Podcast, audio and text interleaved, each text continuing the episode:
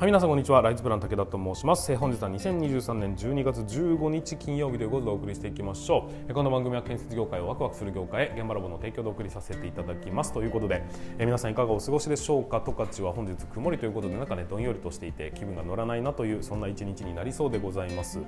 えっ、と気がついたら12月ももう半ばですね。中間の折り返しました。残りえっ、と2週間ちょっとということで、えー皆さん、えー今年が終わってしまいます。やり残したことはないでしょうか？しっかりとね、えー計画を的に残り2週間を過ごしていただかないとあっという間に時間が過ぎてしまうというような状況になっておりますが、えー、とそんな中ですね僕、えーちょっと今うんとお世話になったところに挨拶回りということで現場お疲れを持ってですね、えー、とお歳暮的にね、えー、とご挨拶をさせていただいているところではあるんですがそんな中、えー、とこの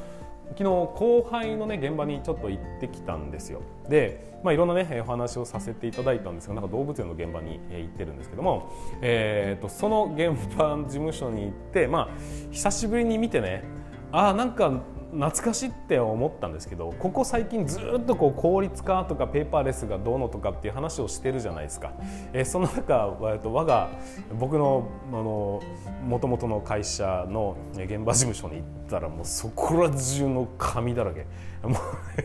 うわなんか久しぶりに見たなと思って。でもこんなこんな感じだったんだろうなっていうふうには思いました。すげえ紙だらけ。もうねそこら中にこう図面を広げたりだとか資料が散らばってみたりだとか、まあ、整理整頓があまり行き届いてないのもあるかもしれませんが、まあ、それでもねなんかこうすごい紙でした。ということで、えー、とやっぱりね、まあ、紙が悪だとは言わないですただ、えーとまあ、机をシュッと仕事ができるようにかっこつけるみたいな観点から考えていっても多分ペーパーレス化って進んでいきますし、まあ、ペーパーレス化をしようと思ってペーパーレス化するのもいいですしデジタル化するデジタルに置き換えればいろんなことができるんだって前向きにペーパーレスにしていくのもいいでしょうしいずれにせよですね、まあ、時代の流れとともに紙はどんどん減っていくっていう流れも見えてるじゃないですか。見えてるんであれば、まあ、早い段階から慣れていた方が時代の流れはつかみやすいぞというふうに思いますんで、まあ、ガンガン進めてくれっていうふうな意味言ってる、立場ではありながら、本気でガンガン進めていくというのは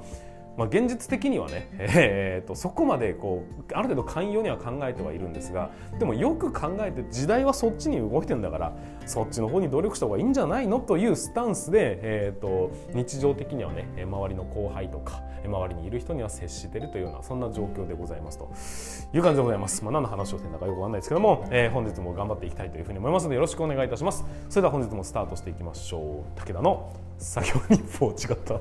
なんでそう久しぶりに今ね過去のやつ見てるから武田の作業日報って言っちゃった。はいということでスタートしていきましょう、えー準備の方よろしいでしょうか。それでは立ち入り禁止の向こう側へ行ってみましょう。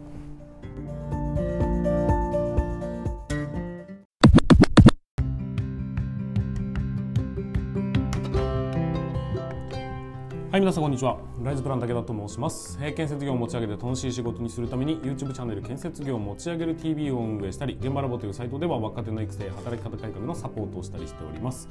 ということで本日もスタートしていきますが、今日の本題は何かと言いますと、効率化を進めたいなら品質は無視せよというようなお話でさせ 話をさせていただきたいというふうに思います。まあちょっと話そのうんと言葉に語弊があるかもしれませんが、効率化という考え方に品質を向上させるという考え方は一旦置いときましょうと。いうようなところをですねしっかりと共有していただきたいというふうに思います。これはですねうんと効率化の施策を考えている特に上層部の方たちにつきましてしっかりと心に留めておいていただきたいと。ここをミスってしまうと,、えー、と部下のモチベーションも上がらないですし効率化も進んでいかないという最悪の時代になってしまうと。なんならもしかしたら仕事量はどんどん増えていくということにもなり得るものになりますんでぜひね心に留めておいていただきたいそんな内容になりますんで最後までお付き合いいただきたいというふうに思います。えーとまあ世の中にはね DX、DX といって、まあ、デジタルトランスフォーメーションという名前が先行してしまって効率化とか生産性向上っていうことではなくとにかくデジタルにしたら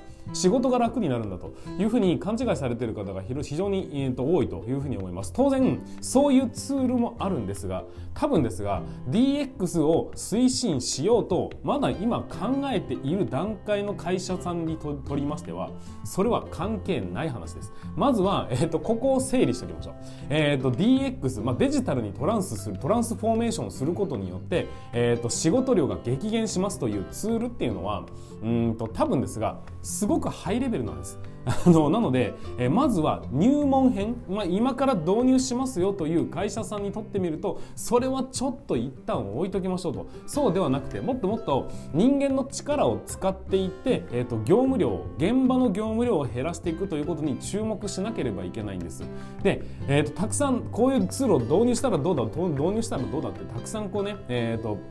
現場の方に投げては現場の方は試さなければいけないという状態になってるかもしれませんが例えばこれはやめてくださいねというようなところをお話ししましょう。まずは、えーと、指摘事項がどんどん飛んでくるというような共有ツール。これはやめましょうと。いうことです。今まで例えばそのね、まあ、例えばタブレットのねうんそうだな現場の中で写真を手軽に撮れてそれを図面に添付できてその指摘事項を書いていって、え、伝えることができるみたいなツールもしもそれがなかったとしたら多分、えーと、そのまま電話して伝えてたとかあとはまあこんなもんだったら問題ないかというようなところをスルーされていたりだとかあとはね伝えたはいいがいや忘れてましたみたいなこともまかり通っていた状態が今までの品質だったとしますよね。そうするとそのツールを使うことによって忘れが少なくなっていくってことはつまり品質が上がりますよねっていう。まあ分かります。非常にせっかくなら品質を上げたいという気持ちは分かるんですがそれをやることによって今まで見過ごされていた分がかっちりやらなければいけないと完全に表沙汰になるんですよ。そうするとやってなかったことに対する悪評価になってしまうっていうことです。でも今までやってなかったじゃないですかっていうところを考えていくとこれは品質を上げるための施策であって効率化にはなってないんです。わかりますね、えっと、仕事の業務量を減らすどころかむしろ増やしてしまっているというツールになるんでこれを導入すると、え、社員たちはどんどんと疲弊していくということになるんでこの辺をまずはしっかりと押さえていただきなんとなくニュアンス分かりましたね。例えば、えーと、社内でいろんなツールが混在しているだとか例えばそのな、えーと、ここの部署じゃな建築部の中でも スパイダープラスを使っている人もいればクライモンを使っている人もいるみたいな状態。こういう状態になると結局ですね、えーと、ツールの良さはつながり合って、えーと、共有していくことにより、えー、とよく仕事をね効率化していきましょうという施策のはずなのにツールが混在して俺はこれを使うからみたいなことをやってしまうと ごめんなさい。横のつながりがなくなってしまうんで結局ですね、えーと、ちゃんと効率化を進めようと思った時にそれが足かせになってしまうというところなんでこの辺も十分注意しなければいけないという話です。で例えばこのデジタルトランスフォーメーションの話になってくると必ず浮上してくるのが中小企業にとっての BIM だとか SIM っていう考え方、まあ、SIM はですね、まあ、土木がね推進してるんですが建築の民間現場特に中小企業中小企業クラスの、えー、と仕事にとってみるとビムってほとんど活用事例がまだ、うん、と浸透してきてない部分が多いんです。なのにとりあえず BIM を導入すればなんか良くなる気がするみたいな感じで導入してしまうと結局ですねものすごく新しいことをたくさん覚えなければいけないような状態になっていくんでえ仕事量が増えます。でこれも、うんと、同じく品質は上がるんですよ。やっぱり、えーと、今までね何て言うのかな、えー、2D の紙ベースで見ていたものをパッと見に 3D に見ることができるんでやっぱりこう認識する、えー、力もスピードも速くなってきますし品質は向上するかもしれませんがでもそれ使わなくても今までできてたんであれば今この効率化をするという観点で考えた時にその品質の向上は置いときましょうと無視してくださいと。だからそういうふうな形でございます。あとは、えーと、そういうふうにいろんなことをね やることによってあれもこれもあれもこれもって言ってこの時はこのツールこの時はこのツールこの時はこのツールみたいな形で、まあ、どんどんね品質を上げようとしているのは分かるが結果として大混乱に陥ってしまうような使い方これも、えーと十分に検討していただいた方がいいんじゃないかなっていうふうに思うんです。まずえーとまあ、いろいろねざっとお話をさせていただきましたが、えー、と考えていただきたいのは効率化策を導入するという観点で動くのは非常にいいことでございます。で DX 化をしていきましょう。これが効率化につながるんであればぜひやるべきだというふうには思うんです。ただその時に品質を上げようっていうふうに考えるのはちょっと置いときましょうと,、えーと、少なくとも、えー、品質は下がらなきゃいいんです。今まで通りをキープした状態で時間だけを下げていくっていう観点で考えた時にそのツールは導入すべきなのかどうなのかっていうことを考えてほしいんですよ。指摘事項が増えるようなツールだとか、えーと、共有したことによって上司からの反発を反発じゃないな。上司からの監視の目が増えてしまって結局動きづらくなるような施策だとかそういうものに関しましては効率化と直結するのではなくやることによってより良い現場になりますよね。より品質の高いものを提供できますね。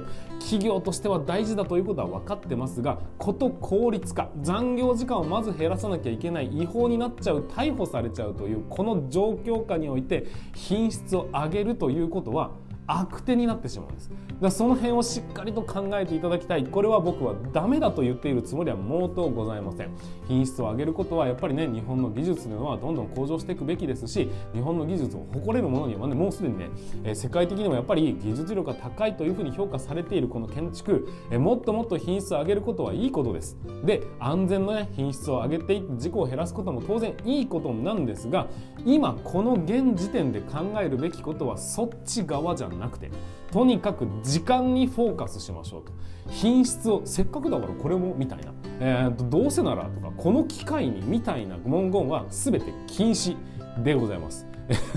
少なくともまずは社員の働いてる時間が8時9時になってますよねっていうところをどうやったら6時で抑えることができるのか5時で帰ることができるようになるのかっていうことにフォーカスをしなきゃいけないのにこのツール導入したらこういうこともできますよっていう営業マンの口車に乗ってしまってですね、えー、じゃあこういうふうな使い方をしてみてはどうだそれ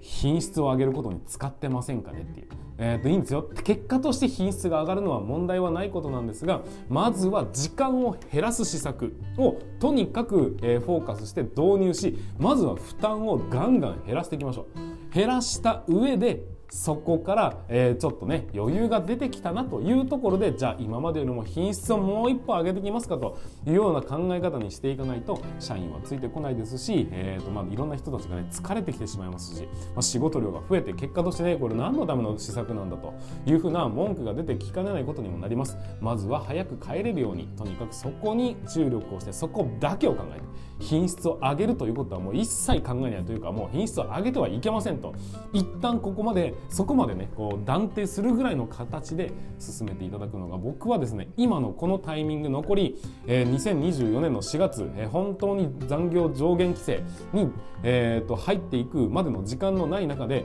今それやりますかっていうその施策はちょっと置いといて再来年ぐらいに取っていきましょう。えー、まずは時間を減らすということをしっかりと考えていただくような施策を、どんどんと取っていただきたいというふうに思いますどうやって減らしたらいいのっていうのわからないんであればぜひねお問い合わせをいただくかもしくは今までのね僕の過去の動画をたくさん見ていただきまして、えー、ぜひ参考にしてみていただければなというふうに思いますのでよろしくお願いいたします。はいということで本日も最後までご視聴いただきましてありがとうございました。これからもね